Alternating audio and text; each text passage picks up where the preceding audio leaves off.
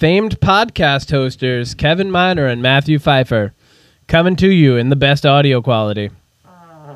there it is. wow, we have that recorded too now.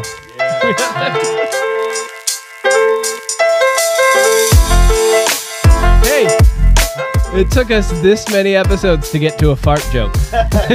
That's not bad. No, that's not bad. I'm impressed. You would think it would have been sooner. Yeah. You would have thought episode like five. Yeah, somebody would have made a fart joke. Yeah, you would have thought. No, Nope. no. Didn't. We're more thinkers than we are stinkers.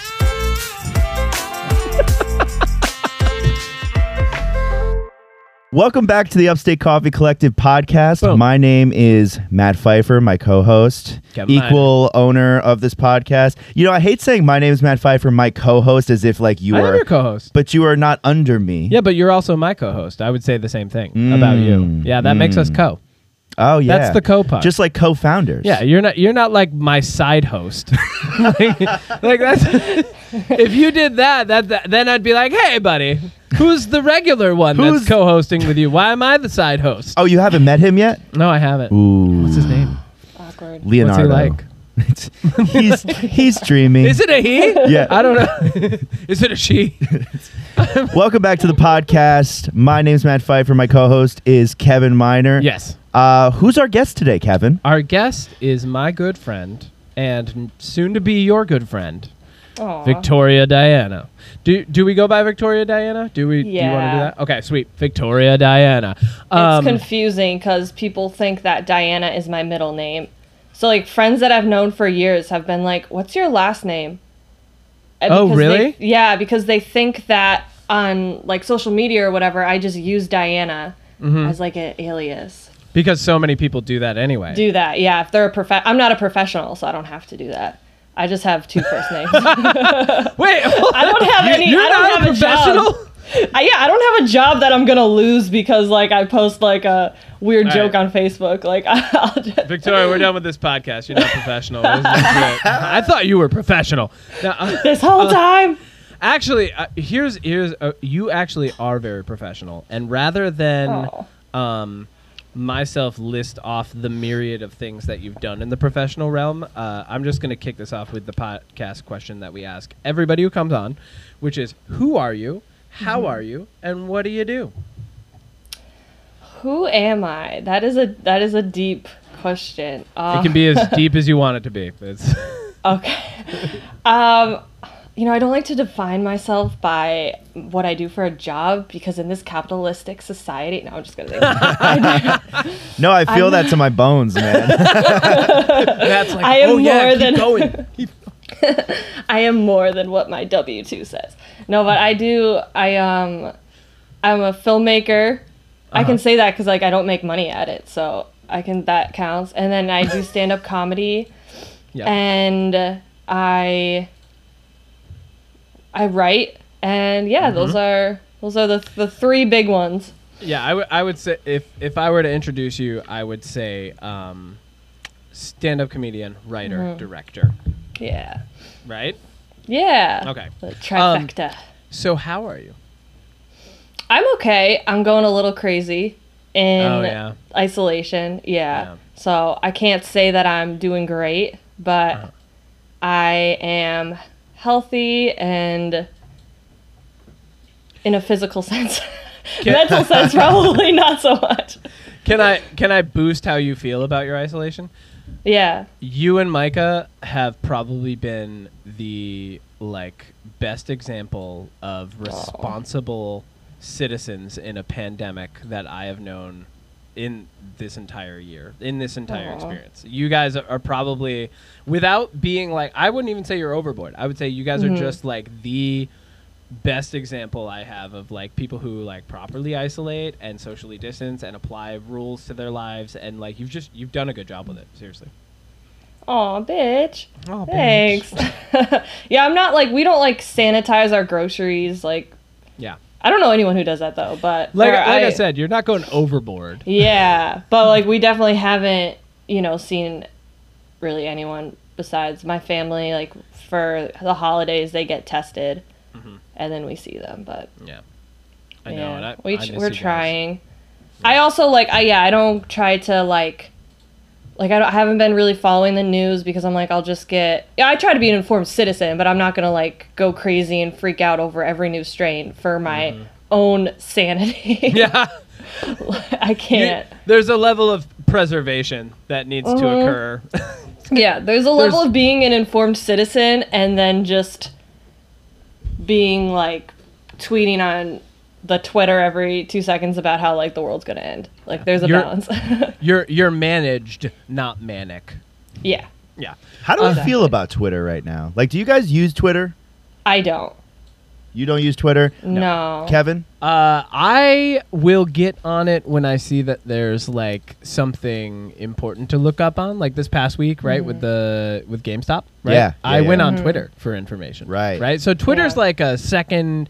Well, actually, not even. I would say it's like a tertiary search engine for me. It's not even like a. It's not primary. It's not secondary. Yeah. I would say like when I really need some info, I'll be like, all right, who are the people that are attached to this? Do they have Twitter accounts and what are they saying? Mm. You know, because sometimes that's a really good way to get like information from the source. If someone actually has a Twitter account that's tied to a piece of news or like something that you're interested in, you can go look up their Twitter and see if they've said anything about it. And a lot of times, if they haven't, I wait for more info to come out. You know, like uh, it, it helps me to create a better like wall of skepticism. Really.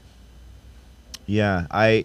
The reason I ask is, uh, I in 2020, I think I think I was just, I think I was just You were bored. fed up with quite the opposite. I was Oh. fed up with like the Donald Trump uh, era, right? With Of just tweet- of tweeting Mhm. and just constant chaos. So I actually deleted Twitter for like a long, long time. Oh, wow. And I, I just I I did not partake because I didn't think it was good for me, and I have since re-downloaded it in Okay. the in the era of of like Trump being kicked off of Twitter. Yeah. That has like. A- And and I have a new um, appreciation for it, but I'm also very skeptical of it because I it's another way Mhm. to get caught up in the hamster wheel of just like an endless amount of information. Oh, yeah. ninety nine percent of which is useless, right? Yeah. Yep. Um, it's just like look at this slapback that Nancy Pelosi did, or it's just Uh, people like, or, or it's just people just saying like Trump is crazy, and it's like yeah, yeah, We we, know. know. We know. Yeah. we know. Yeah. I liked it in the when Walking Dead was really popular. I would be on Twitter while watching The Walking Dead, and I would live tweet Mm. it. And I did the same with Game of Thrones. mm-hmm. And then I was really into At Midnight with Chris Hardwick, so I would use Twitter for that. Yep. But after the, those kind of shows have left or like aren't good anymore, I don't go on. I don't see a reason yeah. for myself. To go You're on. you're so what you're saying is you're waiting for the next big show to live. tweet. yes, Yeah. yes. Yeah. I was Once one of those annoying people. Once that's like risen out of the sea, you'll be like, "Yes, to Twitter I return."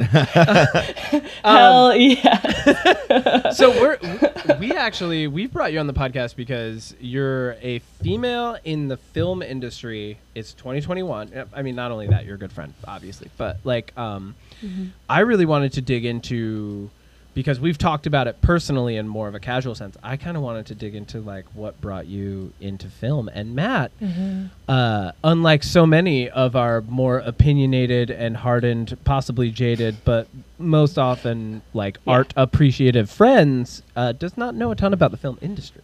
Yeah, almost nothing. So- and my, I will say, actually, th- this just hit me because I, I didn't Yeah. even think about this when we were prepping for this. Yep. My brother, uh, Mhm. two years younger than me, is uh, an aspiring screenwriter uh, and filmmaker as well. He he just uh, he just shot his he produced he wrote produced and shot his first film with a bunch of his Mhm. friends last summer. I know that, Matt, and that's why I've got him Good right him. here. We're gonna bring him out. Hey! No, I'm I wish. um so let's let's get to like the beginning of what got you into film um, Mm, hmm what would you say made you want to be a filmmaker I in I don't want to say tenth grade, go, or going into tenth grade or going into eleventh grade. I don't remember which. I did background acting, not acting. I was a background extra person on the Place Beyond the Pines. Oh, uh, wow. yeah, probably just because I was like, oh, Bradley Cooper and Ryan Gosling are in it, and like they're cute, and Yeah. so they did it at Schenectady High School, Mm-hmm. and they just sent out flyers everywhere saying like, you want to be in a movie, kid? Like, come to Schenectady High School at six a.m. and bring your own lunch, and you're not getting paid, and you're gonna work it's like sixteen hours, and everyone was like, yeah, I want to do that, and I wanted to too. So my friend and I went, and we I was a background actor, and it was like a long miserable day, but it was really cool just seeing the behind the scenes and how everything worked, and mm. it was like a definitely a fun experience. And then I found out that like I didn't know that background actors got paid, and I was like, wait, you guys are getting paid? Whoa. yeah, they So- they they got you with the classic intern Yeah, pitch, right? Yeah, They were like, they- you're yeah. you're not gonna get paid, but you'll be close to these celebrities. Exactly. And I, di- I didn't see them, but I would see them at other points. I didn't see them that day because it was just, I didn't see that. I was like looking out. So you the- became a filmmaker because the film industry teased you with Ryan Yeah. Gosling. yeah. I have, I got to thank him in my Oscar speech. Right. Thank you for the being the, bleached carrot on the hair. stick for me. Yeah, yeah, exactly. He had bleached hair and like fake tattoos, and it was like doing something for me, man. I don't know. he was in '90s clothes. Yeah, so I didn't even see him. It was just in the high school, and it was the the kids Mhm. Who I think ended up being actors, but that are like in big things now, but I don't remember. Hmm. And yeah, they just had me walk around a hallway like a bunch of times and and sit in a cafeteria. That was it. I didn't Yeah. I didn't get a chance. I saw them at other points, like where Yeah. they were just out around, out about downtown Schenectady or Mm-hmm. like Scotia or something. for the same for the same movie. Yeah, for oh, the Oh, like- same movie. They were all so it was Place Beyond the Pines. It's set in Schenectady and it takes place in the 90s, but then also I think in maybe present day too. I don't exactly. I actually haven't seen the movie. I'm not What gonna lie. what what was at that time present day, which is now the past. Yeah, like, the which is now the past. period which piece is now. yeah, it is a period heady. piece. yeah, right. It's like 2010. Whoa. On a long enough out. timeline, everything becomes a period piece. Yeah. Whoa. This yeah, is I'm why not gonna lie. This I, Yeah. this is why we keep you around, Kev. This is Thank why we you. keep you around to say shit Whoa, like bro. and then Ryan Gosling met Eva Longoria on that film, and then they started. Oh shit, Eva Mendes. Big difference. It's an Eva. It is. Um, a, yeah, big difference. One is. I'm not gonna shit on any Evas, but we know one superior than the other. And they met on that movie, and now they have like babies and they're married. So you're welcome, Schenectady. I feel like I need to clarify for the listeners of the podcast that uh, voice is not uh, Victoria's alternate personality, but is in fact uh, her boyfriend uh, and loving film partner, voice. Micah Khan, very good friend of mine, one of my best friends, and he is a film lexicon. So he, he he was upset. He was upset by that. you was might like, hear "I'm him a- a couple more times if we misspeak about film. well, he's a big fan of. Wait, what was that? It's not the town, but it was a movie with Eva Mendes and. uh um, oh my gosh, it was like a crime movie with her and Oh, then uh, that wasn't the town. Phoenix. What's his name? Oh, Something Joaquin Phoenix? Yeah, Joaquin Phoenix. I don't know. Micah, you got anything on that one? no. I don't remember, but yeah. All right. Uh, so, so you get into film, uh, essentially being teased in by Ryan Gosling and being close to him, and then uh, Mhm. when I So met close. you, you were already into film. Like you were already looking Mhm. into writing. Um, what brought you from that point of being an extra, an unpaid extra on a film set, to like an aspiring film writer? Uh, not even just a few years ago. Yeah, I then I I didn't know. I think like that. I think about that experience being on set because I was like, oh, this is like a cool vibe. I liked the chaos, and then I mm. went to college and I didn't know where I wanted. I didn't know what I wanted to do, so I'd gotten into like Boston University and Syracuse, but I'm like, I'm not gonna spend that money and not know what I want to do. So I was like, I'll go to SUNY Oswego. Mm-hmm. Oh, And that's my alma mater. Oh, it is. Yeah, I went to SUNY Oswego, class of Nice, 2014. nice, nice. A class of 2016. Yo. Yeah. Go Yeah. Lakers. Go Lakers hockey. pew pew. And so I went there, and then I was like, I'm gonna transfer after like two years, and uh, figure out what I want to do. So I took like a bunch of classes, and then I thought I was gonna be an archaeologist because I like that. But then I took a, a it was called Brains, Minds, and Consciousness, and it was like a cognitive science class, and I liked that. So I was thinking about that. But all those things you had to go to probably get like your PhD in, and that sounded like a lot of work. And then I liked economics, and so I was gonna do that, and that seemed like maybe not something that would excite me creatively. So Oswego, like as you know, it has a big, really big broadcast school. Mm-hmm. Yep. That's its big thing, and so I just started doing the television station there called WTOP as just mm-hmm. like a fun hobby. And I did like camera for the hockey games, and then I anchored the news and did things like that. So I was like, oh, I'll major in broadcasting. That sounds mm. fun. And then I just mm-hmm. stayed at Oswego and was gonna be like a broadcaster. And then my last year, I was like, wait, I hate the news. I don't want to. Why am I doing this? Like, I literally think I just wanted like to be on TV because I thought it would be cool. and my mom was like, "You should be like a weather, like a meteorologist." and then I realized there's like a ton of math, like uh, derivatives and stuff. Oh yeah, chaos theory. That's Yeah. all. That's all the meteorology is. We've talked to Mark Grammatico about that. That's right. Yeah. Wow. I forgot he was a meteorology major. Hey. Wow. so, I'm, can, can I can I inter- interject here? I'm I'm just Yeah. I'm just now realizing like when I looked at your at your Instagram profile or whatever, I couldn't quite place it. Oh, we were th- we were there at the same time. We were there at the same fucking time. Yeah. yeah, I was wait, like, two, 2014, 2016. Yeah. I'm so Yeah. dumb. I didn't. I, I was like, why does this girl look familiar? Yeah. And I thought probably because Kevin's talked about you before or whatever, because we went to the same Yeah. fucking school. I Oh probably my saw you at a frat party. so dumb. I didn't put together that like wait, 20, I would have been at the school at that Yeah, time. like Yep. like I was probably like sh- like playing pool at the Sting, and you were probably just like walking by me. Like, Oh hell yeah! Mm-hmm. there it is. yeah, definitely. I, I guarantee you First guys off, I like playing before. pool.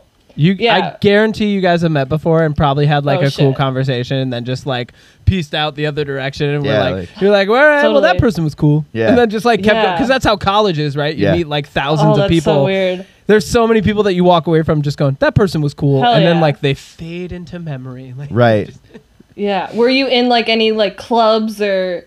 I was in a lot of clubs at school. I, I gave myself too much extracurricular work instead I- of having fun. Well, uh, Matt I was, was in, the has a girlfriend club. I, I was in the I was in the has a possessive girlfriend club. yes. he was. oh no. oh, it was yeah. not good. Not, I have a wife upstairs. She is not that girlfriend. I, Okay, good, good. I was gonna, I was gonna tell you, like, do we need an intervention right now? no. Oh yeah, right. He had I one. hate my fucking girlfriend. Like we're still together. he you know? had one. yeah, yeah. Yeah. Um, no, I was in SAVAC. I was a uh, I was an, a driver for the uh, for SAVAC, the ambulance. Oh, okay. Yeah, I knew. Like, I, I was, I knew a lot of people that did that. It was super fun. One of my best friends Yeah. was the chief. I think it was their chief. Is it chief? Who? Yeah.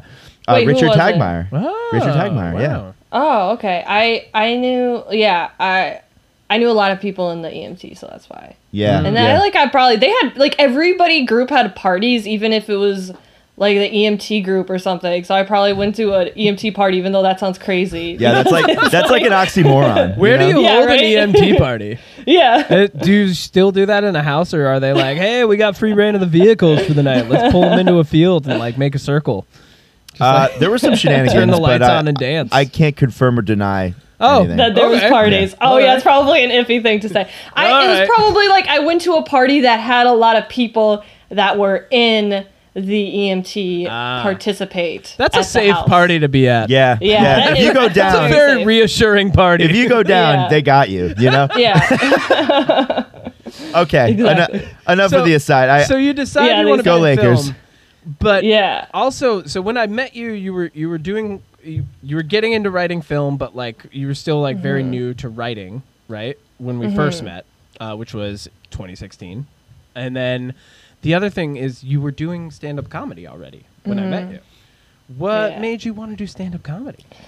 Oh my gosh. So back at s- 2016 SUNY Oswego, Okay. I yeah, I decided I like actually hated the news and it was just kind of gross and I didn't know what I wanted to do, but I wanted to do something like that and I took a news writing class. And it like really clicked with me because I was like, oh, it's just storytelling. And then I decided as an extracurricular, I would take a screenwriting class. And hmm. then that's how I got into writing creatively. And then my last year at Oswego, instead of doing the news, I did a, a sketch comedy show that was like a, it, it, it was like SNL, but a ripoff for Oswego. It was like We Go Live. And that was a lot of fun. So I knew I liked doing comedy. And so then when I left and I came back, um, I also graduated a year early from school, like to save money. And so when I was back home, all my friends from home were still in school. And so I didn't have any friends. I didn't know what to do. That sounds like the I- basis for a stand up routine right there. exactly. I didn't have any friends home. I like got like I had broken up with like uh the boyfriend that I had for like a little bit in college. And yeah, I didn't know what to do to make to make like I would make sketches like my last year. So that's how I got into directing. And you need people to make comedy sketches and you need people to make little short films and you need people to do any of that. Mm-hmm. So I came across stand up comedy because I saw that the Comedy Works in Saratoga, New York had an open mic and I was like, well, that's something that you can just do just mm-hmm. you. Like you just need a pen and paper and then you go to an open mic. So I went mm-hmm. to the mic like probably six times without going up and then I decided to go up Whoa. and try it out. Yeah. So it, it took you a few times to decide that you wanted to do that. It took me it took me a, i had to see i didn't know how to write because i was like i have these sketch ideas but how do i do these sketches in a stand-up form? So i was mm-hmm. like i had no clue how to write stand-up comedy. So i just went mm-hmm. and see kind of saw what people were doing mm-hmm. and how they wrote. And, and i never thought about stand-up. I was a fan of stand-up but i never thought of it critically before. Mm. So i had to like get the courage to to be like to Yeah. finally go up. I had to see like it sounds awful, but I had to be like, okay, I feel like I can do this. Like I feel like I could be better than the guy who's like up and belligerently drunk and just saying Yeah. inside jokes that Right. only his friends know. Right? that, that the two tables in the front row are getting. Mm-hmm. Anybody can follow the belligerent drunk guy. You oh, know? Oh, yes. that's, that's for the that's the best time to be the, to, to go up for your first time. So, were you terrified? What was the feeling? You walk up on stage, you got the mic in your hand, you look out of the audience. yeah. What are you thinking? It, luckily, there the audience is not lit, which is great. So it's just black and oh, Yeah, and you mm-hmm. see their outlines. I hate, hate, hate when the audience is lit and you can see their faces. It's good for crowd work, but it's when you're beginning, like, it was good. Like, it's just, like, very dark. Like, you can see the outline of people. But I had mm-hmm. rehearsed my set for the open mic so many times in my car that I just, like, went through the motions. Oh. So that was oh. good. Yeah. Do you think that they could pick up on that? It probably. I so wish I recorded it on my phone. I mm-hmm. really wish I did. It probably, if I listened back, it would have sound way too rehearsed because it's supposed to sound like you're just coming up with these things on the top of your head. right. Yeah, there's like a That balance of thing. performance and believability there. One hundred percent. Yeah. And that's the thing that I. And also using my hands were the two things I struggled with the most in the beginning. like you- I always felt like I had punchlines. Like some people like they have to find where to put punchlines. I had that from the beginning. It was just more of the feeling natural on stage. Mm.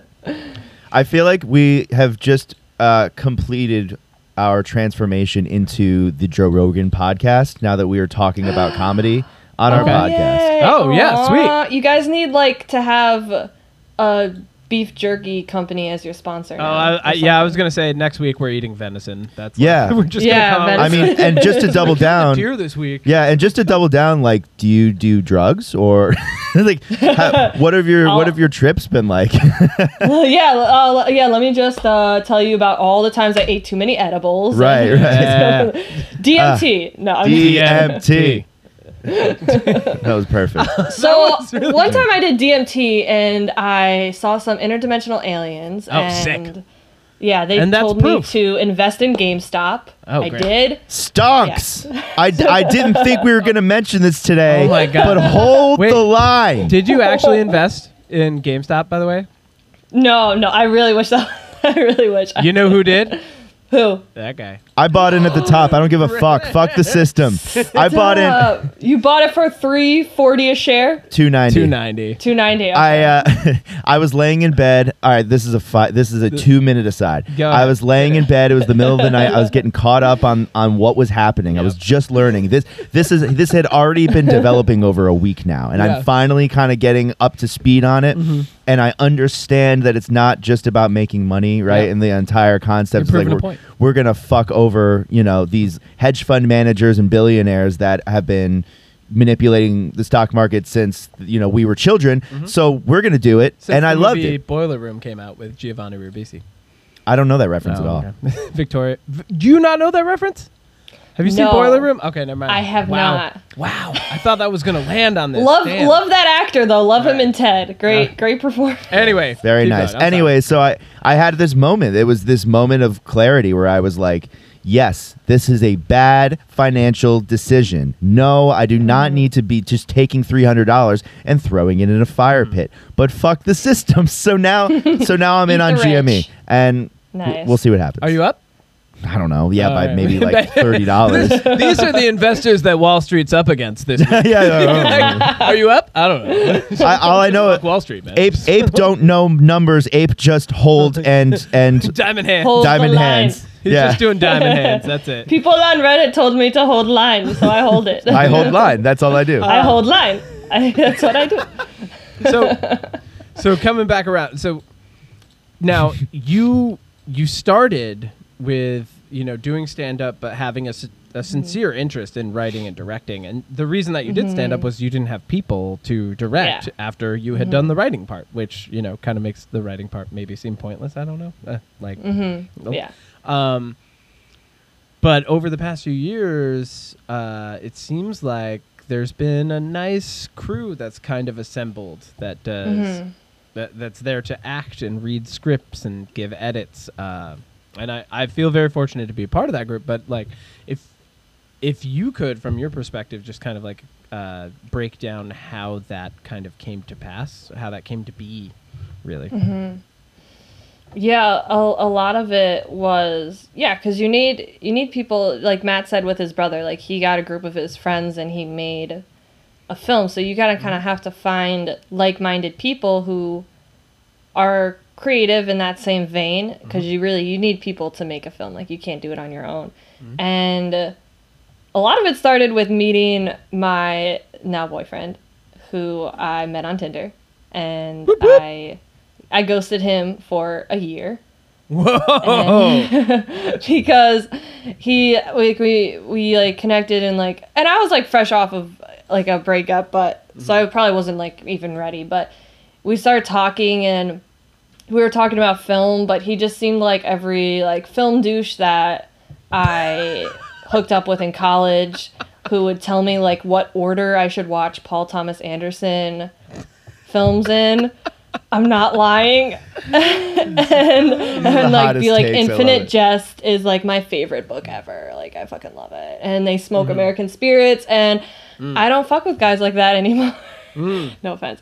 And so I thought he was gonna be like that, so I I ghosted him for a year. Uh-huh. And then uh, we followed each other on Instagram a year later, and he was like, "Let's just hang out and be friends." And I was like, "Okay." I feel like I had made an unfair judgment. We can be friends. Yeah. And so we went to the movies together, and Mm. then we yeah we started dating soon after. I, I have to So say my out. favorite movie experiences are actually going with you two because you guys watch you watch from different lenses than anybody else that I know. For sure. like there's there's something that comes along with being a writer and being a director um, that gives you an ability to see beyond just what's happening on the screen. Mm-hmm. Yeah.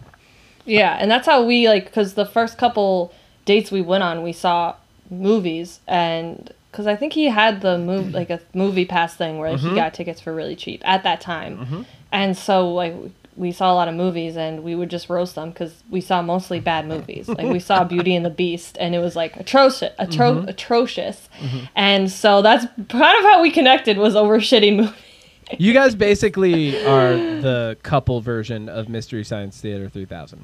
Yeah. Yeah, or like the that's- that's two where we're at. like old guys in the Muppets. Like yeah. that's Oh my god. yes. That's I get that reference. There we go. I will say, Yeah, like, yeah. so coming from from my perspective, not only do I not know a lot about the film industry, I actually don't watch a lot of movies, Mm. and Mm-hmm. that's actually uh that's actually a, a social disadvantage in every situation because people are Mm-hmm. always making you know references to movies and be like, Yeah. oh hey, you ever see blah blah blah, Mhm. and a lot of the time I'm saying no because I, I and I don't know why it's because I love movies, but I I don't dedicate the time I guess to Mhm. watching movies.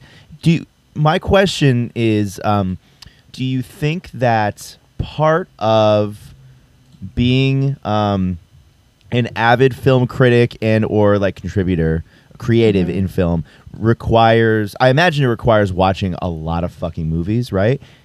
Is is Mhm. there? Uh, was there a point where you changed the lens in which you were watching movies? Did you start off watching movies as a viewer, and then at what point did you Hmm. did you transition into watching movie more critically? Mm-hmm. I think really learning about I do I will say like movies that I liked before I learned film language or film theory, mm-hmm. I I still like. So I feel like deep down you you kind of know what's working, but you don't know why it's good. And then mm-hmm. you rewatch it, you're like, oh, it's good because of this, this, and this. But it definitely learning about film theory and film language and the visual language of filmmaking and just mm. screenwriting and storytelling, you definitely become a much more, I think, active viewer Mm. because now you're you're noticing all the little tricks. You're like, oh, they did that really well. They did giving out all the exposition in this way in a really clever way, so it doesn't like bog down the film. Like you learn things like that. Mm. Yeah. What's what's something you've learned? What's what's something in the realm of film theory or film language that you've Mhm. learned that has improved the way that you watch movies? That you could uh, and and could you like break down how that's happened uh, for our listeners? Oh my. Um I think with It's a good question. I think really with the more visual side of it Mhm. in that you see, oh, okay, they are Okay, so a good example is um, I just rewatched The Devil Wears Prada, which I used to love as uh, like in high school, and I didn't know the things that they did well, but so they when they introduce Miranda, the kind, I guess you could say the main antagonist of the film, they introduce that played by Meryl Streep. They introduce her where you just see her back, and what that does, and it, she and you we follow her through the um, whole building up to her office, and you just see her back. You don't see her face. That builds interest, and so that's something that I would I would do now as a director to build interest. At the time watching, I didn't know that that's doing it that way gives that, but you feel it. You just don't know why you feel it. Mm. But it's a good. It's like any kind of usually villains they do this a lot. They show them by their back, or they show their feet, Mm. or they show if it's Quentin Tarantino, or they show them.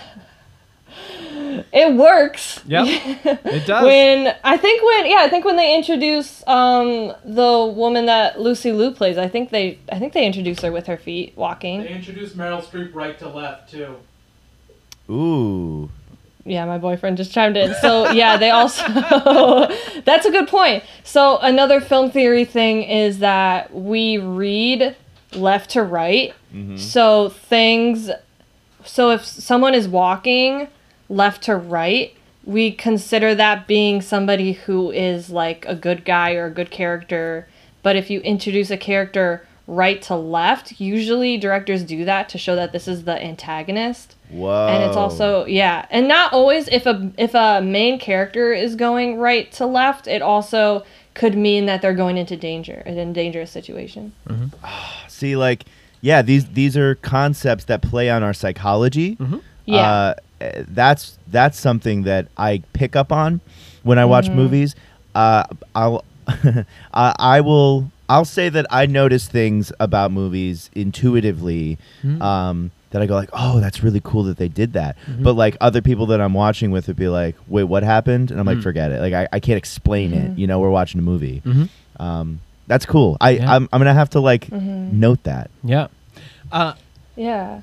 so moving on through like your i- in continuing with your journey through film um, when did you do your first short film So besides the sketches and little things I did mm-hmm. in college, my first like real short film when I directed and there were like friends that were crew members and had a you know an act like a actual like professional actress was mm-hmm. when I did the short horror that uh, Kevin worked on, which is the cabinet, mm-hmm. and that was a couple summers ago, and so that was like my first experience really directing, and I made it so hard on myself because I made it take place mostly in a car, uh, which was very hard to direct. oh i bet. Well Yeah, i actually i have a little tidbit for that. Uh, he might not even recognize it right now but in the film the cabinet on guitar in the song that plays that i sing on is matthew pfeiffer Oh yeah. Right. Yes. Oh my god. Yes. So Yeah. Matt, you worked on it too. Uh, I, I've, you're al- in film buddy I've always been an avid film guy. You know. I'm a cine- I'm a cinephile or whatever. Yeah.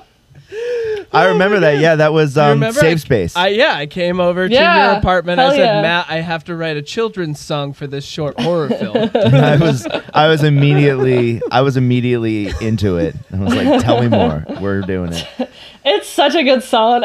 I love well, it so much. well, thank you. Uh, Matt and I use our classic songwriting style of uh, me saying, "Hey, can you just like put together some simple chord structure so I can write some lyrics over Yeah, this?" that's what we did for our little our little side band photographers before I went to college. back when we played acoustic Aw. music together when you were a little wee Matt with tons of hair. Tons of. I hair. I also had tons of hair. yeah, Both bald now. bald guys, Both bald bald guys. So yeah, Happened so fast. Matt, you actually, so you worked on the cabinet. What, uh, Victoria? What Mm-hmm. was the process? Um, because obviously we didn't have a hand in the entire thing. Like we, uh, we made a song. I sent it to you. I got you the permission from Johnny Booth to put them in. But that's that's all I did. I mean, there's so much that goes into even just Mm-hmm. making that short film. Um, can you describe what that process is like and the kind? Because you know, like before, you're like.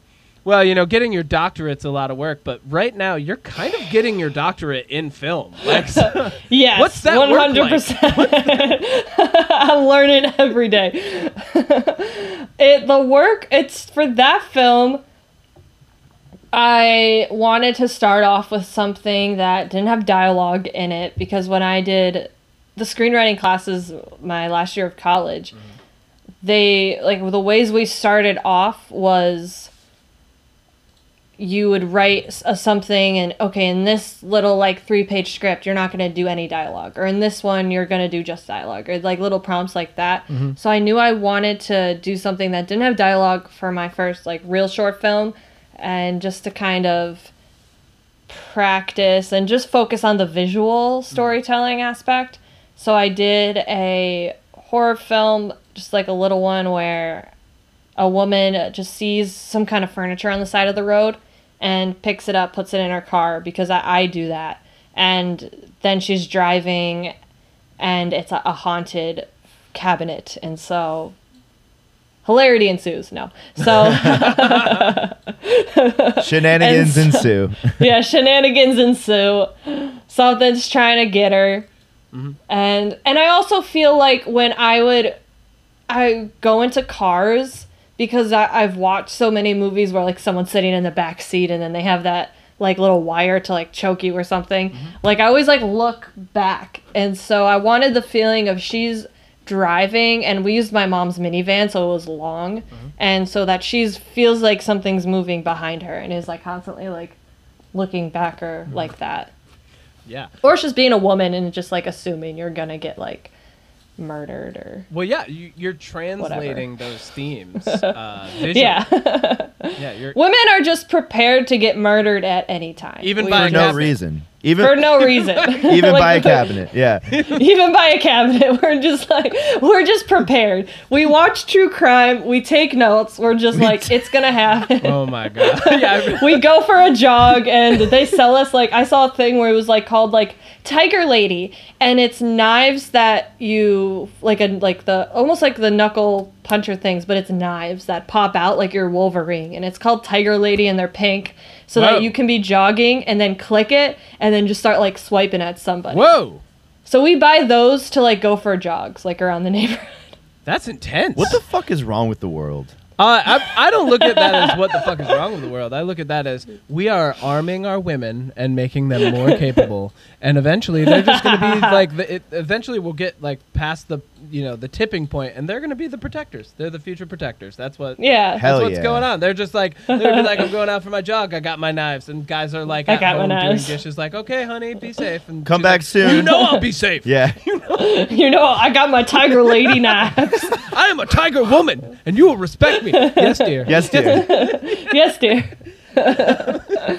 Um, I have a question. What is uh, what's something that you're focused on in your career in in film and writing or comedy? Basically, all of the all of the different um, creative ways that you express yourself right now. Like, what is the uh, what is one thing you are working on uh, improving or, or focusing on to improve in 2021? Good question. Hmm. So on my um, vision board for January 2020, I wanted to perform in like comedy clubs regularly because I was performing at like Elks Lodges and American Legions in places that like not Cortland, New York, but like that would be a big city. Like Yeah. places like in the middle of nowhere, New York. And I was like, I just want to perform to people close to my age and to in comedy clubs. And obviously that didn't happen in the shutdown. But then I realized like I gotta get better. Like I gotta find my like what's my comedic voice, and I still don't know. Mm. I think it's like switching priorities and being like, wait, instead of just being like, I want to perform at comedy clubs, let me get better at this, which will Mm. then help me perform at com- like instead of just being like, I got to network. Obviously, you still need to network more, you're- but I was thinking more of that the business side and not like the craft side. So I just gotta find for stand up like my comedic voice and what are my points of views and what do I have to sh- like why am I doing this? so I'm hearing And fi- Find your why. Right. So I'm hearing find Yeah, find, find your the why. Mm-hmm. comedic voice. No more VFWs. Yep. Look, I support the veterans. Okay, I just gotta say that right now. Yep. Thank you for uh, thank you for defending our country. No more VFWs. no more VFWs. You're- you're- I, the cool thing about the American Legions I would perform at though is that you could smoke inside, which was very fun. oh, that's tight. which was very That's fun. interesting. So that was like very Well, and But it was like thing- I need to find my crowd. Like they Yeah. were not they're not gonna it, it was like the median age was like 75. I'm not even lying. to like most of the shows that I was doing. And they were not resonating with any of the jokes that I had. So it was also like finding your audience. Like who is your audience? Mm-hmm. Because everybody has one. Mm-hmm. For sure. Well, And you- also finding and also finding your voice. You have that whole like you know five minute chunk of your act that's about like lung cancer and healthcare. So I mean, I'm sure those weren't landing with that crowd. Oh. Just- Those are falling flat. they were just like, ooh. I can see I can see Early just on. like like like I could just see like a millennial, you know, a millennial girl like wa- at a Say no VFW. more. Yeah, Say right. like body positive, like sex forward, like grotesque Yeah. jokes. You know, Yeah. these just these old white fucking veterans looking around like, what? It's just What's going on? It silence. was- what is going on? for them, for them, almost any humor nowadays is a form of shock humor. yeah, yeah, yeah. Every my stuff is not even that shocking, and they were like, like clutching their pearls, like, well, I'd never. No, my jokes about clutching- early onset Alzheimer's didn't really hit well, so I got I had to change that. Well, they probably too forgot close about to home. Yeah, oh,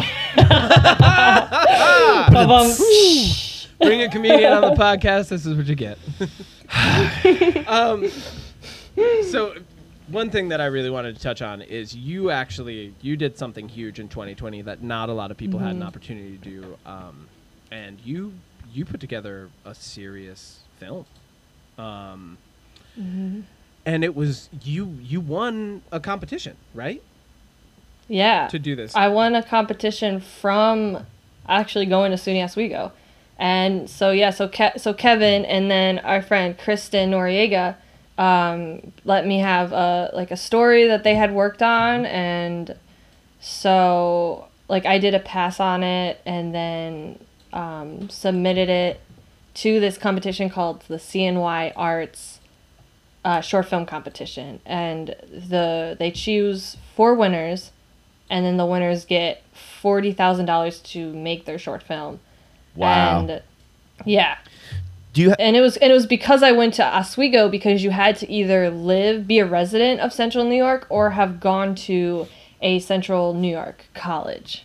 let's just take a let's take a quick moment to shout out our boy Al Roker, really hooking us yeah, up. right. Really hooking us up. Thank you Uh, for hooking us up, Al.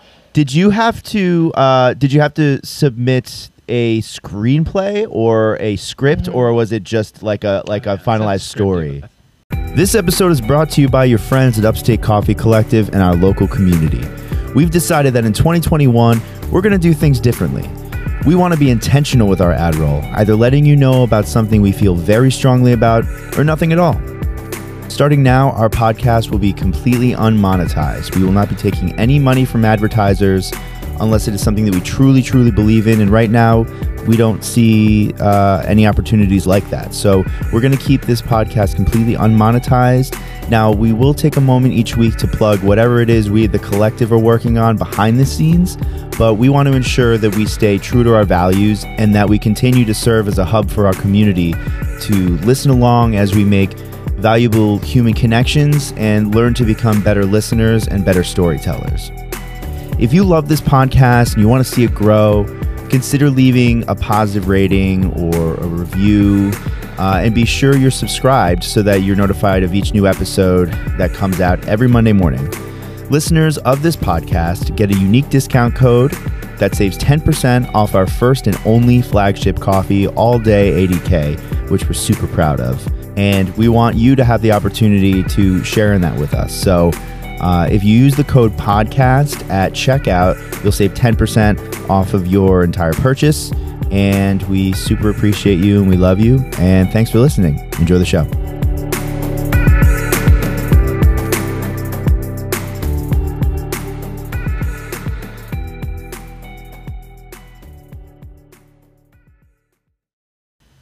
So this I had to submit a screenplay and then a lookbook, a personal statement, What's a, and like a resume, I think. A bu- and then once I made it to the semifinals, then I had to budget the film out and submit a budget and submit like how I would go about filming it, especially in COVID, Whoa. and just yeah, basically like your production plan.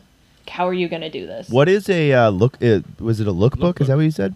Oh yeah, so a lookbook is just a not like obviously like, most people are gonna just look at it as a PDF, but it's just a little like pamphlet or book to give the tone of the film, the look of the film, the overall vibe of the film. So What kind of like, images did you put in your lookbook? So I knew for this film, um, it was it's just um, two characters in one location, and which was like perfect for COVID. And so for the story, I really wanted to focus on the blocking, which is and staging, which is how the characters move within the frame and how are they seated, how are they seated, how are they standing. So that's usually something that people really focus on in theater. Uh, and so I knew I wanted that, so I just I got a lot of film images that really focused on the the blocking and staging really well. And so like Parasite, which um, just like won the best picture, that does staging and blocking really well, and so does uh, a lot of Kurosawa films, and then so uh, does a lot of Alfred Hitchcock films, which I really like, like Vertigo. So I used a lot of images from those. Nice. Did you use images from that famous office scene in Vertigo that gets broken down all the Yep. time? Yeah. Yeah, that's exactly the one. Yeah. It's a perfect example. Um, not to get like too into like film theory and stuff, but it's a good example of like power plays in this in this script um, that we made. Devour was a lot like there's a lot of like power plays going on. Yeah. Like who has the power at any given moment. Yeah. So it's just about you know obviously someone's standing and someone's sitting. You're gonna assume the person standing probably is winning this conversation at this moment, or how they're separated from each other. How much space are they close? Are they far apart? So all those things I really wanted to play with in this. So whereas the cabinet had no dialogue, this was like all dialogue. Very cool. Yeah. So you've Yeah. done both now. Yeah, so now I've done both, Yeah. and now I can put it together. And um could you just give a quick example of that sort of power play style blocking like how how you might position the two characters or like a position that we find the two characters in the film in for listeners so they kind of get a sense of what you're talking about a little more? Oh, definitely. So uh, the story Devour that um, Kristen, Kevin, and then later I worked on, it's about um, two people, it ended up being two women who used to date. Like we made it seven years ago, and now they have since broken up. And they used to date because they both worked at the same restaurant. And the one woman, Erin, was the chef. Used to be um, when it was a guy, Xander, but the one woman, Erin, at the restaurant is a chef of it. And then Renee, who was the old flame that shows up after seven years, she is now a successful actress. And Renee comes back to the restaurant because she wants to like catch up and feel nostalgic again about this place. And because she wants this meal right? She wants the meal that Erin always made for her which was a grilled cheese like after hours. And so they come back and the power play is that anytime where you meet an ex from a while ago is like who's who's winning at life? Who's losing? Who's winning in this conversation? It's that this kind of thing. It's the mm-hmm. dance right it's the dance. And so and then it's also like the whole theme is that you can't go back home. You can't go back to the past. You can't recreate this. They're two different people. They're also very toxic for each other.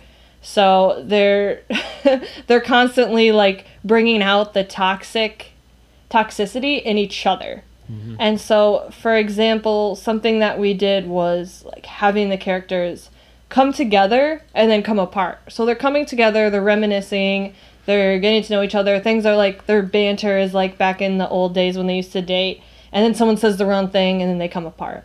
Or it's just cool. when they're yeah.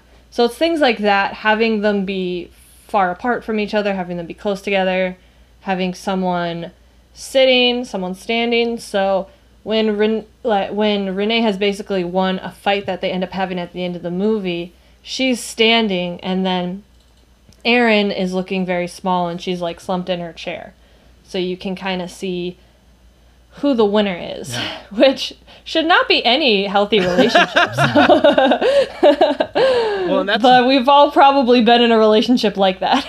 Have you been in that relationship? Ben? Uh, yeah. Have Yeah, you yeah. have you felt slumped in a chair? I- and- I have standing oft- over someone that I- you've just won an argument with. I've oft oft been the man uh, slumped in the chair. Ugh, Yeah, rough times. yeah. Good times. yeah. Hen- hence the love for turnover. Is that? Yes, Yeah. that's when I fell in love with Turnover. Turnover and Bon Iver. That Yeah. was Oh, yeah. Uh, Oh, whose real name is Justin, which is like so gross. Justin Vernon. Vernon. Hey, baby. I did not think I did not think that Bon Iver was a Justin. Like it kind of ruins it for me. What? Francois. hey, Did you yeah, think his name was no, Francois? Yeah. What Yeah, I thought did you his name. think he had? I thought his I thought his name was Bon Iver. I thought he was you thought his like name was Good French Winter? or something. Uh, yeah. Good I am Good Winter. Hi, my name's Good Winter. You know, hey, that wouldn't be the craziest name No. that I've ever heard, No. Right? Yeah, Yeah. there are so, there are some names out there. Yeah, like I like thought he was Northwest. French and cultured, and then meanwhile he's just like a dude from Texas Yep. named Justin, and it hurts. Okay, Aw. it hurts. It, it doesn't change the He's still It's beautiful. Still beautiful, yeah. He has a beautiful voice, but it's just like His name is Justin, and he's from Texas. Like, he probably at some point has vaped. He he is drinking a Monster Energy drink. Like this is not the Bon Iver that I know and love. Yeah. Okay. Oh, that's really funny. Yeah, yeah. Nothing. Nothing is. Um, nothing is as it seems. Right. Our our like uh our perception or, or how we like visualize somebody is going Mhm. to be, especially like an artist or somebody Mhm. that you are definitely Mhm. separated from physically. Mhm. Um, yeah, I totally get what you mean though, because like when I think of um, when I think of For Emma Forever Ago by Mhm. Bon Iver, Yeah. I think like yeah, Mhm. I think of Justin Vernon in a woods, like a in, or like in a cabin in the wilderness, Yeah. and it's snowing, Yeah. and he's very sad, but it's like Mhm. uh, it's a situation that probably did not transpire the way that it happened in my head. Yeah, he lives in Texas. Yeah, I Where is know. there snow? Yeah, well- he was probably writing it in Houston. Next to a And, like, barbecue. you know- yeah, next to a barbecue. Well, yeah. There's there's the whole next to a Chick Fil A. Like he was not in a cabin. he was in No. a parking In, lot like, in, a Chick Fil A. Yeah, yeah. Like he was not in a cabin in woods. Washington or Oregon. Like I'm writing up that. in the woods. Sir, Yeah. we're gonna need you to complete that order for us. It's like, Hold on, inspiration just struck. I'll take a number three. I'll take medium with a coke. yeah. Um, so now you guys ended up be, obviously because last year was so hard. Like you had to part of this Mhm. competition, you had to build your actual budget into the film as the semi Yeah. for the semifinals, like you said. And part of that budget was accounting for the fact that filming was going to be different. Um, Mhm. Where'd you guys film, and how was the filming process? So, per the rules of the competition, we had to film in central New York, but it could be anywhere in central New York. Um, it's, if anybody's outside of New York, it's just, it's in the center of the state, and it's a region, it's a couple counties. And we decided on Syracuse, but I really looked everywhere. Like, I looked in Ithaca, which is a small city, Mhm. and we looked in Utica, which is another small city. City. They're like Rust Belt kind of cities, and but we we found that be, it actually worked out well because of COVID because this beautiful hotel, which used to just be called the Syracuse Hotel, is now a Marriott. Mhm. And it's 100 years old, but it's like very ornate. It looks like how I pictured the Shining Hotel in the book would look. Like, not the one in the movie, but Mm. in the book. Like, it's very ornate, like 1920s looking and we found that and we found out that the one of the restaurants that they had was closed. So we would be able to have full rein of the kitchen and the eating area. And we would be able to put everyone who was coming from albany or new york city up in that hotel and just have like one fee. And they would Mhm. cater everything. So it worked out like really well. So we filmed just completely there. It was nice like you could like wake up and then just come down the elevator and just be on set. Mm. and we didn't have any what are called company moves where it's like you move to another location. We were just there the whole time. And so that worked out really well. Oh, that's got to be pretty like intimate to be able to move in that space, and then also kind of like walk around it after you're done filming. yeah. I that was something that sucks about covid is because like you know usually you're filming and like you all go off for like a drink after or something Mhm. but because of like social distancing like we couldn't really do that Mhm. You- but it was just very intimate and nice we were all just staying at the hotel and we basically had the hotel to ourselves like there Wow. was nobody there That's cool. You, it was just so it you was guys really and a. QAnon supporter, and that's it. Yeah. it was us and then a ton of ghosts because it was definitely haunted. Yeah. Oh, really? yeah, it, feel was haunted? mad haunted. Wait. It felt Did you see a haunted. We went up to the top. Um, Micah saw a ghost, uh, my boyfriend, Mm-hmm. in in our hotel room. Whoa. And but I yeah, I didn't, but he's like more sensitive to that stuff. And we went up to the top floor though, which is the ballroom, Mhm. and it was like absolutely gorgeous, and it definitely felt like mad creepy in there. But I guess the place is haunted. Like they're like, oh yeah, there's this ghost or this one. Whoa. Do they have a Like- thirteenth Yeah. floor? No. I think the ballroom might have been on the 13th floor. Oh, it was wow. like the 13th or the 12th. Yeah. Yeah, because like mean, old. If, if you're floor 14, you know what floor you are. right. You know what floor. no one, no one's You know. me out on that one. They're like, "Oh, we got, we got 1404 for you." I'm like, "You got 15 for me, buddy." That's right. That's funny. Uh, I'm I'm looking for. Let's see. I'm I'm looking for more insight as like a novice. I I wanna I wanna Mhm. bring it back Oh. uh, as somebody who doesn't know much about film. Is there? Yeah, Okay, here's a, here's a good question. The the people that you film with, um, whether or not it's a Mhm. COVID film or any other film, uh, is there is there a lot of camaraderie? Do you get to? Um, are you working with people that you don't know and you get to know them better, or is it like? Is it Mhm. like more of a, a consistent group of people that like you trust that you hire on for a job? It's it's a little bit of both, but when I have worked mm-hmm. as a PA, which is a production assistant that's on films and television shows, you're like it's like the lowest on the totem pole basically. You're the least paid, you do mm-hmm. you're the first there, the last to leave. You're just you're just like a bitch on set. Like you just do you collect garbage, you corral background actors, you get actress coffee, like you do things like that.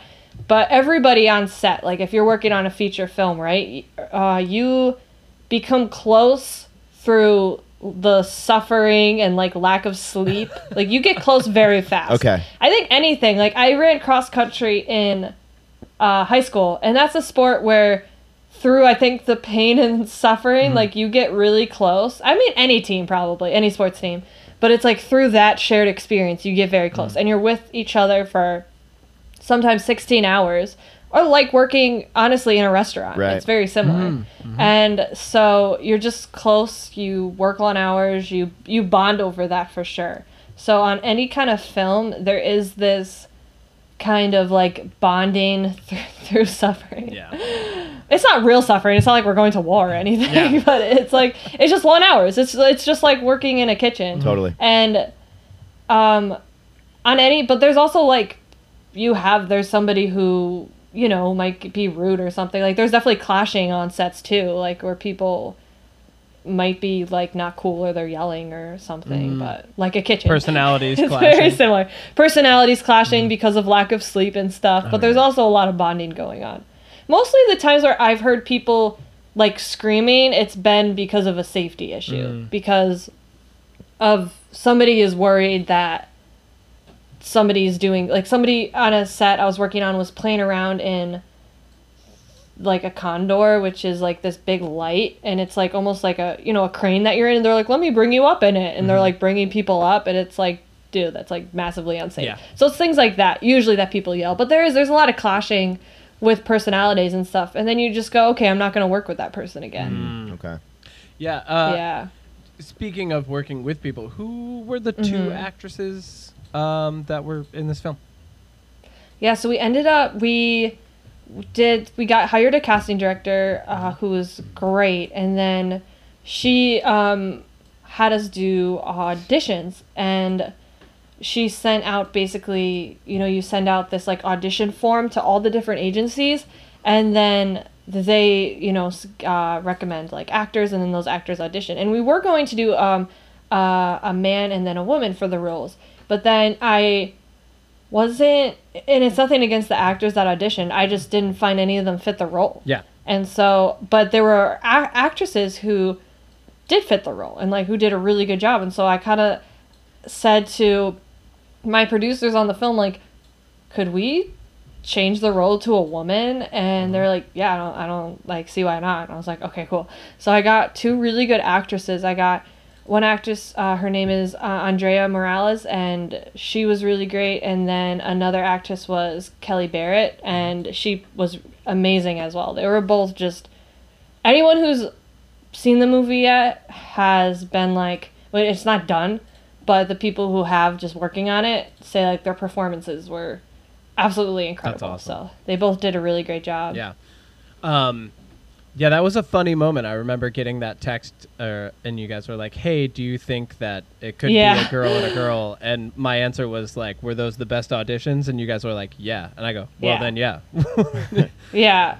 Yeah, because we wanted to go to Kevin because I'm like, well, it's like Kevin and Kristen's story, so we gotta see like if they're okay with that hon- and if they see it. Yeah. Well, and I honestly like when you guys asked that question, like I was actually just like in my mind, I thought that a really Mm-hmm. cool thing was that you guys were actually just picking the two people who did the best. You know, like so. Yeah. Like, of course, you're gonna go with those two actresses because they did better than Mhm. everyone else. Like, Mm. you can change Yeah. those roles too, especially in a small film like that.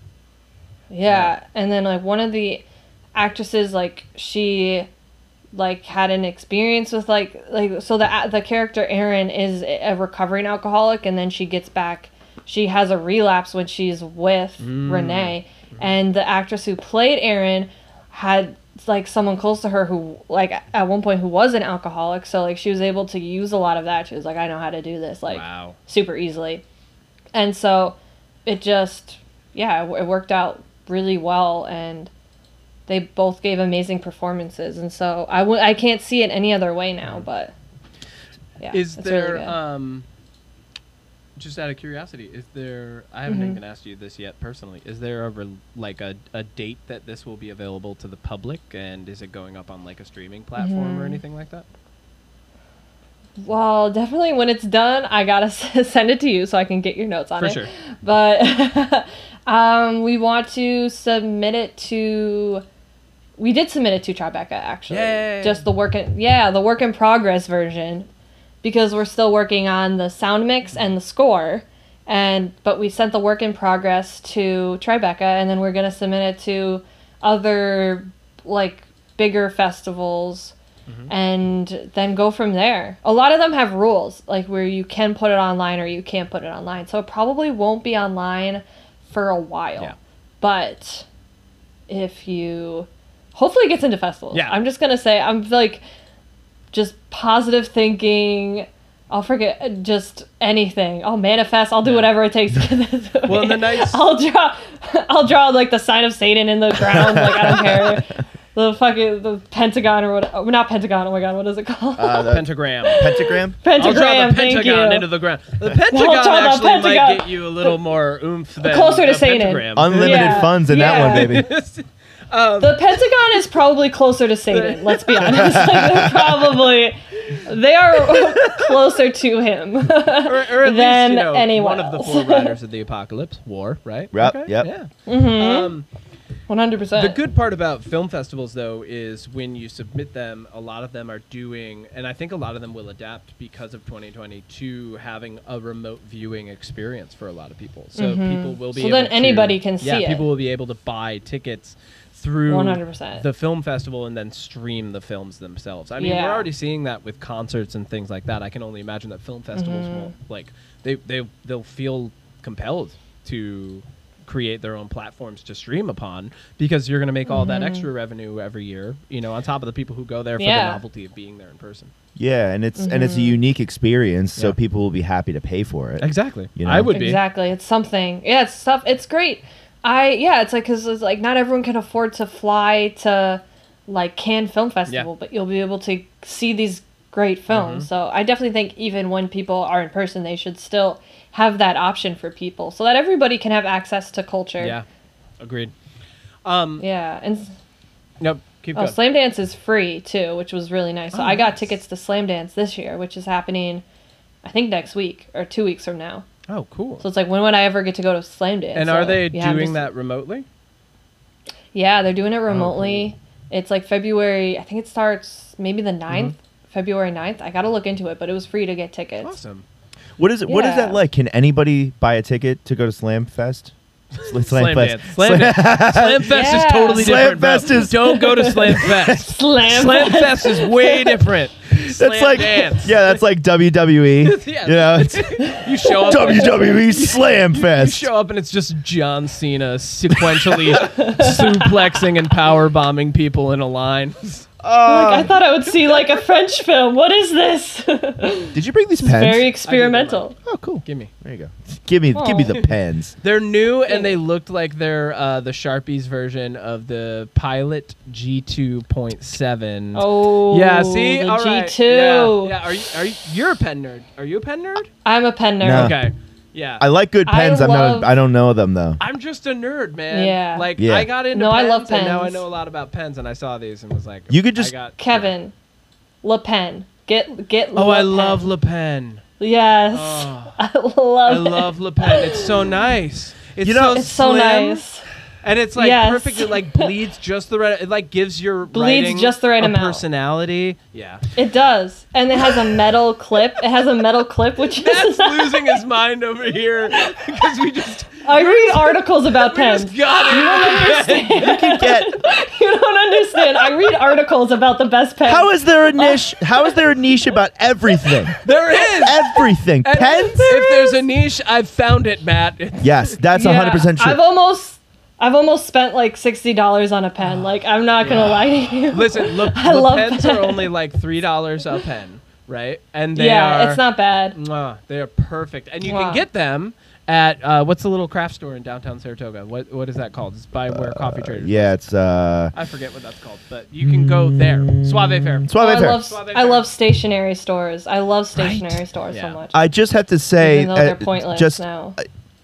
What Kevin just did, what you and Kevin just did, is is more or less what Kevin did to me, maybe two and a half years ago With coffee. With coffee. Yep. And now we have a podcast. So I predict Wow. two and a half years from now, oh We're gonna Oh have a welcome to the Upstate Pen Collective Oh my God, podcast. dude! I would. We could do short pen episodes about this podcast if you want. No, I'm all right. I have like five oh different Oh types God. in the bag that I brought today. My You- little like nerd messenger you bag. I were very possessive pens. of the pen. Yeah. Like I was like, "Ooh, are these new?" Those and are I mine, almost like thank you. took one. You're like, "Those are mine, Yeah. thank you." Yep. Yeah, I haven't even tested them yet. I Oh, I don't have a pen love down here, so I would love a little pen subscription where I get a couple to try out every month. You can have that. I gave Matt a sharpie. that would be Fuck fun. you, Sharpie. Yeah, yo, Aw. yo, pen boxes? subscriptions. pen Pen boxes, one hundred or just like stationary boxes. Like you get pens, Five bucks a month. You get, yeah. Wow. I would totally That do one that. was so tight. Wow. One In hundred the, in the future, are we just like all gonna be subscribed to multiple boxes? Like that's our lifestyle choice. Like I hope not. Yeah, Like- I think so. I love it. It's like you get a little gift. It's like Christmas once a month. is. You get a little gift. You get to unwrap it. it's your it. gift to you, Yeah. Matt. Why aren't we doing that with coffee yet? Eh, there's so many answers to that. Subscription So, yeah. subscription Victoria, boxes. you should do that with film. Yeah. You should give people a movie every month. Oh yeah, actually, like there used to be around. Like my dad was in one where you sign up and you get like three DVDs like a Random? month, and that's how we got. Yeah, this was like when I was a child. I think and- that's called Netflix. uh, ooh. yeah, right. yeah before Netflix. exactly. like I But you can't choose. So we got so many movies that like we Oh. probably wouldn't watch. Yeah. So we used to do that, and then we did get Netflix. What that was was And it was like someone realized that Blockbuster was going out of business, and they're like, "How are we gonna get rid of these DVDs? I don't know. Have people sign up Yeah, for a I don't know. Yeah, I think it really was like going into Blockbuster and being like, I don't know, like perusing and being like, I can't choose. Mm-hmm. I don't know what to watch. Be like, we choose for you. It takes away that Oh because God. sometimes it's the, the power of choice is overwhelming. Yeah. That was So my you want someone favorite part about you. going to like DVDs, like to to Blockbuster Mm-hmm. and like Hollywood Video, was walking the sections of the genres Yes. that I liked and looking for something that stood out to me. I liked I liked peeping Mm-hmm. The into the adults only section What? as a kid. Really? I was a peeper. you don't strike me as that type. Oh Ah, no! big you were a little rascal. yeah, yeah. Spanky. This is Yeah, how my- hard.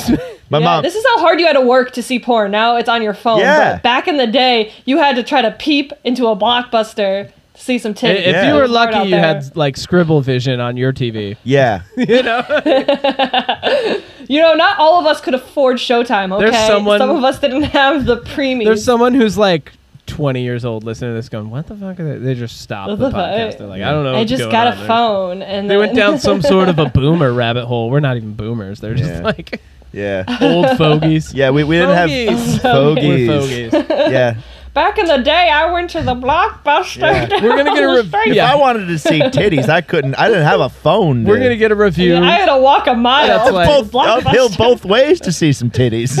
People are just like, they're like, you know, I really liked this podcast, and then they started talking about pens and tits. I just lost me. and tits and pens. and- Um, Uh, I have a Sometimes at the same time. So, um, people can probably expect to see, like see announcements on your Instagram, I assume. Um, we have a couple Mm-hmm. questions left to ask, but where can people find you personally if they want to look into what you're up to? Oh yeah, so you can um, on Instagram for our film. It's called Devour. You can find us at at Devour Short Film, and follow us, and we'll give any updates on where you can see the movie there. And then for me, you can follow me at at at underscore Victoria Diana on TikTok, Instagram, or you can even find me on Facebook where I dabble in shit posting. um, yes. Yes. It's just my name. Yeah, Victoria Diana.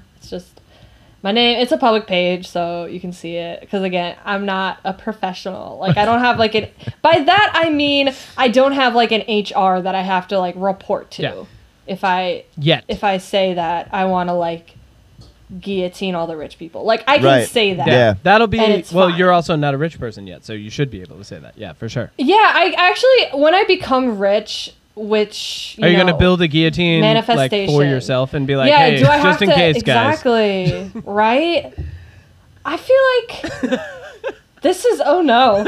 Um, You guys are awesome. won't- I love I love this banter. Like I'm not I mean, as much as I am a co-host of this podcast, I'm actually just listening to this podcast and I love it. That's awesome. And then you have to listen in to it real again, right? time. Uh, Yeah. all the way Yeah, through. you have to edit it.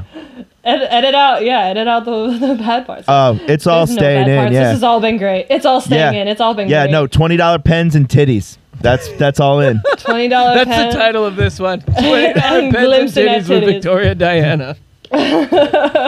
But no, I think like I mean, really, what I want to guillotine is like the like think about like the one percent, like the people who literally have like billions and billions of dollars. So even if I become rich, Mm-hmm. Yeah, you'll still be I- looking up like I'm coming for you. yeah, I'm coming for you, Jeff Bezos. Um, so we got two questions that we always ask people. One is, what is in your mug? Also, um, my lovely boyfriend made me a latte because we he got me an uh, espresso maker a couple years ago. So he made me a lot. It's just it's just Lavazza es- espresso. But then I got this milk, and it's it's like near Argyle, New York, like middle of nowhere, kind of up yonder there, and it's called Bunker Hill, Mm-hmm. like creamery or dairy Yep. farm and we filmed there for something and then they're like you can just like have some milk and there was a maple flavored with real maple milk that is absolutely delicious and i don't drink cow's milk because it's just it grosses me like i love cheese but milk like disgust me. And so i usually don't i usually don't i don't i don't drink cow titty milk but in this instance i like when in rome i got some and it is delicious. I forgot how good milk is in a latte, like real Right. milk, it just like foams so much nicer, and mm-hmm. like the maple flavor is good. So mm-hmm. check out Bunker Hill if you like if you like the cow. right. titty So so Really when good. you, uh, you just said when in Rome, and what I thought was uh, when in cow titty land, Yeah. drink cow titty When titty in milk. cow titty land, drink like I'm, yeah, Well, and- exactly. I was like, well, I literally met the cows, so I feel like it's you shook. Oh, that's Actually, cool. that you, makes sh- it you shook its udder. You were like, "Nice to meet you, Yeah, cow titty." You're, you're like having a Yeah. latte. You're like, oh yeah, Tanya helped make this. Tanya. yeah. I named the cow. I named the cow. I don't know why. How- I how many- to name the cow. How many times in this episode do you think Yeah. I said the word titty? How many times have we said the word titty? That's For what- sure. Definitely more than two. for sure. More than two. Yeah. So, if I can say a quick thing about Titty, I had to perform stand up at a, a church event. Mm-hmm. It was it was a church, and it was but like a not like a you know Catholic church where it's in like a cathedral. Mm-hmm. It was like a weird like church, and the the guy like really stressed. I was running the show like you have to be clean and you can't swear, and so I performed and I thought I did fine and like I I I thought it was okay, but then when I went backstage, he was like, "Well, like you, you like were swearing, like it was not clean." I was like, "What are you talking about?" He was like, "You said titty like seven times." I'm like, "That's not a swear word." What? And I learned that that was a swear word. He was like, "You said titty like seven times." You're like, well, now you've said it twice, sir. That's yeah. Well, no, you've said it twice. No, he. where are your standards? the guy who yeah so i thought i thought that was funny i was like i am so desensitized that i did not know that titty was a swear so word funny. I'll be honest. I didn't think that was a swear I word mean, I don't think it is. I Yeah. I think it's. Uh, I think in in any I don't know like church setting. Oh yeah, Something yeah. like that is like sexualizing the body part. Like titty Ah. is not the same as Yeah. breast. Okay. You know? Yeah. But I, di- I disagree with it. I'm just saying that's probably what's going through the guy's mind. But also, you know, it's a funny word. Yeah, it's a great word. It's a great- I It's a, it's word. funny fun, word. quick It's a word great to word. Say. Yeah, it's a Yeah. fun word to say. Yeah. Yeah. Yeah. It's a It's not funny a word. sexual yeah, it's word. in general. You know what I mean? Like, I like don't I, think would so. never. I don't think I would ever say titty in a sexual setting. No. no. Try it later. I will. See how it goes. I'm gonna. I'll get yeah, slapped. you're just gonna giggle. yeah. I'm- yeah. Yeah. We're gonna be like. Yeah, it's just a funny word. Like, yeah, if I was like, if I was like uh, talking dirty, I yeah, titty just is a funny word. It's a silly Yeah. word. Yeah, yeah. it is a silly. It's word. not really. It's yeah, a silly Yeah. word for has silly a people. sexual connotation. And we're silly people here on the on the podcast. What's in your Exactly. mug, Matt? Uh, so yeah, where do you guys? uh, yeah, uh, I did. I didn't bring you didn't down. bring the bag down. yeah, so I'm from from memory. Uh, it's a coffee from Bolivia. yes, Uh, from Oak Ooh. Oak Hill uh, Coffee Yes. Roasters. you're you're batting batting a thousand so okay. far. Uh, I don't know what the varietal of coffee is, but I saw it. Um, I believe it was even advertised to me. This company, or or we follow them on Instagram. Either A little way, bit of both, probably. I, I liked their they're from out of state. Um, I, I liked what they were about, Mm-hmm. and I l- had never really had a coffee from Bolivia before, so I picked Mm. it up, and it's uh, it's pretty good. I mean, uh, it didn't you know like much like it's easy to follow um, uh, a drunk guy on stage at a at a comedy club. Mhm. Uh, it would be easy to uh, follow a really shitty coffee. But we didn't have a really shitty coffee. No. What did we start off with today? Touchy. Touchy coffee. Yeah, dude. We had. I pressed. Um, Shout out, Coffee Dad. Coffee Dad. Yeah. How you doing, Matt? I hope you're having a great drive. Uh, I feel like the the fruitcake has aged really well, Oh yeah. and I well, I didn't let mine age. Yeah had what you no I let one. mine age, and I actually uh, it, it is in a in a fellow Atmos now, Mm. which is like a vacuum canister. It keeps it um, keeps them fresh because you pull all the oxygen out. Um, and I really, really, truly think that it aged super well. And I pressed it through an Aeropress. Yeah. which is like it always concentrates fruitiness and acidity. What recipe did you use? Uh, 2019 Aeropress World Championship. What were the microns on that? 219. No. Sorry. Inside joke. yeah, inside joke. I'm just messing with Matt. Um. a- anyway, so we, we pressed that through the Aeropress and it was phenomenal and just ruined me for the rest of the day. So this coffee Yeah. was okay to Yeah. me. Uh, nothing, nothing against it really. Um, notes of cherry, little tart citrus. this was a great morning sipper. Yeah, Yeah, solid coffee. Morning yeah, sipper. solid. I like yeah, that. solid coffee. Really great. I yeah. I would not be displeased to find it in my mug. You'd be hard pressed to find me displeased to have coffee in my mug. Aw. But It's like intuitive Yeah. drinking. Like you're really just sitting there and you're and like you're taking it Yeah. in. You know what I mean? You're not just like gulping it down. Yeah. I appreciate I- that. exactly, and that's you don't need, not like we've been talking about this with some of our coffee professional friends. Not every coffee needs to blow your mind. It's great when they do. Yeah. Like it's amazing when you get that coffee and you're like, oh my god, that actually tasted like strawberries and cream. I can't believe it. yeah. But Mm-hmm. not every coffee needs to be that, and not every coffee should be that because those coffees typically are like twenty dollars a bag. Mm-hmm. Yeah, and we can't, we don't Mhm. afford that. Yet. Ain't nobody got time for that. No, that ain't No. nobody got time or No. money for that yet. yet. Um, yeah. Victoria, last question: What is Mhm. your jam? Oh my gosh! Just right now. Yeah. Yeah, like a song, album, artist that you're really into this week, Mhm. today, like, even just like you know that you're Lately. gonna listen to after this. Yeah, I. Okay, I'm like super late to, to the party on this one. Phoebe Bridgers. But I, yeah, I got I got into it from my boyfriend, but I'm like just really getting into Igor by Tyler the Creator, Oh, so that has been fun. Mhm. It's so good. It's like a good album to just like listen to the whole thing. You kind of have Love to Tyler. listen to the whole thing. So I really like that one. Any Um, particular song? I wanted. I love I love Ear Ear- uh, Earfquake. Oh my god, that, that song is a favorite. jam. Have you seen the video for it? that is a bop. I have, and it's so great. It's so weird. so good. I love it. It's Yeah. so good. Yeah, it's a bop. Every every song is a bop, but that one is my favorite. And then I wanted to check out "Anti" by Rihanna again because that it was like ten the year anniversary. anniversary, or no, not ten year, three year Mhm. anniversary, right? Three, Five. Oh my god, It's been five yeah. years since Anti came out. It's been five years since she has released It's music. been five And years so I wanted to yeah since Rihanna covered yeah Tame Impala. Whoa. Whoa, yeah that's a hot. yeah Yeah. So I like That's dope. I like that like I like a little bit of Tame Impala. So it was like I was listening to that album and I was like, oh yeah, there's a lot of bops on Oh this. my Like it was it was good. It was What's a that good song? album. Needed me. Ugh. Such a Yes. su- that was that was Yes. the jam that was off that album, and it didn't even pick up till the summer after it came out. Why? No, yeah, because it was like work was just playing constantly, and then nobody knew the sleeper that was needed me. Yep, So so good. Yeah, yeah, and then I like same old mistakes. Like yeah, Yeah. there's a lot of good songs on it that like weren't necessarily the singles. No, but, but they were great. Yeah, it's a ten out of ten recommend. I'm so. gonna say right now, um, I have been recommended Igor by Tyler the Creator so many times, and also never gave it the time have, of day. So have you not listened to it? yet? no, so Yeah. I'm committing right now to listening to it by the end of the week. listen to it in one. Wow. yeah, sit down, listen to it in one sitting. Like play the whole album. Like if you're driving Yeah. somewhere, like definitely you got to play the whole. Yeah. It's it's. I love albums like that where you eh, there's an art to the the order of the Mm-hmm. songs. It's not just like okay, well let's put the single like at three and like let's Yeah. like whatever. It's you. It really is something where you listen to the whole thing and it has a story. Well, Igor actually is a concept album. It's the follow up to Flower Yes. Boy, where Yeah. he came out Yeah. of the closet, and Igor's uh, about a Mhm. lot of the frustration that comes along with uh, having his like first, uh, you know, same sex relationship kind of being public.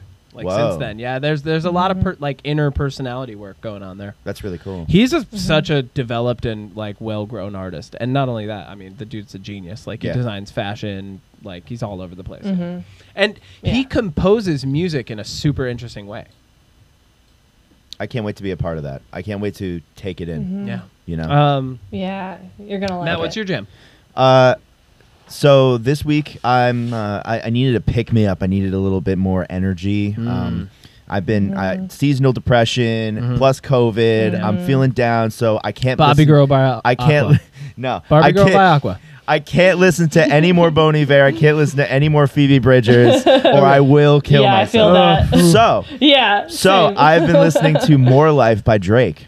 Oh, sick! Yeah, Nice. yeah, whole Nice. record front to back. Fucking love it. Drake is a good pick me up. Nice. Oh, come on. He, Gotta love Drake. He Drizzy. gives you that when you Yeah. listen to Drake, you just feel like you can be like, fuck you to the world. Like, I got it all. I Do don't give right and fuck. kill everything. Yes. That's what's up.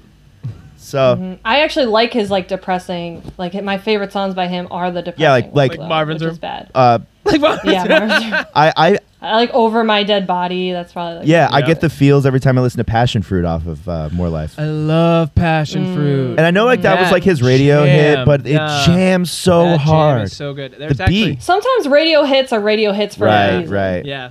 Sometimes it's the radio hit because, and you're like, all right, I get it. This is the radio hit off this I album. get but it. sometimes you, I you're get like, it. wow, I'm glad we all enjoy this one. Can we all talk about the Yeah. fact that he like leans into this sort of reggae thing though? Like really hard. Oh, dance hall. No, no, just in general, like, Yeah. like, yeah. Oh, yeah, is that no, what dance that, hall? Yeah, Is that like a? that's the style. that's the style. Yeah. Dance hall. Yeah, it's Okay. called dance hall. Yeah, he leans into this like dance hall thing where like instead of like like instead of pronouncing his like ths like ths, he he just says like ting. Oh, it's an island thing. Yeah, It's an island thing. Mhm. yeah, it's an Yeah. island ting. Yeah, it's an island ting. I, I first of all, it's a bop and I love it. I Yeah. wonder from a cultural standpoint, y- you know, how he. Uh, how he took that on and appropriated it because Well, he's, fr- he's a I mean- Cana- he's a black guy Mhm. from Canada. you know? he's a not- hard boy, and hard boys Yeah. have tings. So that's. I mean, it's, it's as simple as that, Matt. Jesus Christ, Matt! this is like bread and butter here. Come on, come on. That's awesome. What's your jam, Kev? uh, my jam. Um, oh man, you guys totally threw me for a curveball. I came in with like another one prepared, but now you got me like Another in- one. Yeah, you got well, you got me like thinking about the other stuff that I've been jamming this week, and an artist who I've always loved, and I never knew why I loved him so much. Kind of like how like Victoria was saying that she would watch film when she was younger and not get why she liked certain things that she liked, but now that you're learning about like film theory, you're like, oh, they're doing this, and that's why I like them. Um, I absolutely love The Dream. Have you guys ever like you know who I'm talking about? The Dream. Come on, he wrote Single Ladies. Uh, Like all the Single and, Ladies? and No. Umbrella. He worked on Umbrella. Uh, it- okay, so the Dream is like a legendary music producer that like if you Yeah. know, you know, right? You know. And um, The he, the Tack Dream. the yeah the Dream. Um, and he is the man. And uh, he's got this old song. I let me make sure I'm saying it right. Good. So he's got this song called uh, "Rockin' That Thing," right? Is that where is it? Yep, "Rocking That Shit." "Rocking That Shit" is like an old classic of his, and it's like the first song I ever heard by him, and I was like, "This song's dope." Yeah, y- Matt's playing right now. That song is dope, but not only that, he writes singles. That man is a single producing machine. Okay. He worked on Umbrella and Single Ladies, two of the biggest bops of the past couple Oh decades, right? Wow. Yeah. And like Yeah. that's just a testament to how good a writer he is. He's actually he's on um, Shut It Down with Drake. He's on he's the other person on that song. Oh, off shit. That, yep. off off Thank Me Oh, Later. okay. That's that's the dream. He's so good. People love him. He's like he, I forget who he works with all the time. He works with this guy out of this like famed studio in Atlanta. But like as soon as he got started talking about like Igor and started Mm. talking about Drake, Mm-hmm. I was like, man, I've really been listening to like the Dream lately. Wow. Yeah. Very cool. Yep. Uh, it. You got anything else for us? I have nothing else to offer. We have talked about Le Pen. We've talked about titties. We've talked about film theory. We've talked about a journey through stand-up comedy. We've talked about coffee. We've talked about Igor. I Yeah. mean, I can't. This is a wide mm-hmm. range of things. All the best things too. Yep. All yeah, the I really appreciate yeah, it. Hell uh, yeah. Victoria, I I'm so glad we got to meet. Uh, I'm Again. almost glad. I'm almost. I'm almost glad that we didn't meet in Not college. drunk You know, this time. Like- yeah, exactly. like this is because number one, I w- you would have met uh, sad boy Matt of of of all the sad boy Matts, you would have met the saddest boy. So like, not not my time. Uh, number two, same. yeah, number two, this is just like a really sweet like point in our lives to meet. So I'm super stoked to have met you. I'm gonna f- make sure I follow you on Instagram. I recommend that everybody who's listening also does that. Yeah. I can't wait to watch your story unfold. Uh, Post COVID, we're gonna have to get together, have some hugs, Hell yeah. drink some coffee, Yeah. I talk miss about. hugs. Uh, yeah, me too. I miss hugs. Yeah. That uh, No. actually, I have one last thing to add. Okay. I miss Micah. Micah, I miss him, know, Victoria. I he love you. I miss too. Micah so effing much. That's this is the longest I I've gone without seeing my boy. It's been so Where is long. he? Call him over. Dude, it's been so Call long. him over real quick. Micah, mm-hmm. come over. Here he comes. here comes the man. He's he grunts now when he gets up. He's that. Oh yeah, I am too. He just I grunted. just hide it well. He's like, Ugh. I miss you. Micah. what I miss up? you. I miss you so there much. he is. Hello. I can't wait I don't know to if see you you can guys. hear Kevin saying he misses you. I can see him. Yeah. Oh. I miss you. all right. That's all I had. That's that's my I last love bit. I miss you guys. I can't wait to see you guys. Yeah. I know. We miss Yeah. you too. I I, I just I want to see people. We were we were doing this like we're this game that my sister got us where it's just cards and you ask each other questions and one was what is your favorite thing to do and we both said it was like going out to eat with like a group of friends and like eating good food and just talking Yeah. and i want to do that so bad Yeah, I can't wait to get everybody together, like you, me, Val, Micah, Patrick, just all all the the usual suspects. yeah I'm envious yeah. of this friend friend group. I'm gonna insert myself. You're in it now. join Yeah. it You're Join in it. you're in it Yeah. now dude Yeah. the more the I'm merrier. showing up. I'm showing up to the restaurant. There's not going to be enough chairs. I'm pulling a chair over. You don't know what you signed up for. no, up we'll for, make buddy. a chair for you. yeah, you don't know. You do I can't know. wait. All right, Victoria, thank you so much for coming on. Is there anything else that you can add? Aw. Any anything else that you want to plug or put out there for the listeners of the podcast before we sign off? Um, yeah, I just yeah, fo- follow me on like TikTok or Instagram or I, I don't yeah, I don't do Instagram as much. I got to do it more. Mm, TikTok, though. You should just Yeah, double just post your TikToks and, on Instagram. or see my shit posting. Shit yeah. post. your, your TikToks are dope. I will say that. I will don't know a lot download of people TikTok. make dope TikToks. I will Victoria download makes dope. TikTok just for you. I do have it just for her. Aw. Excellent. Yeah. Oh, All right. shuck. Aw, Oh, bitch. bitch. All right. I love you. Bye. Happy Sunday. Oh, I love you too. Oh, thank you. Happy Sunday, guys. Have a good one. Yeah, no problem. See ya.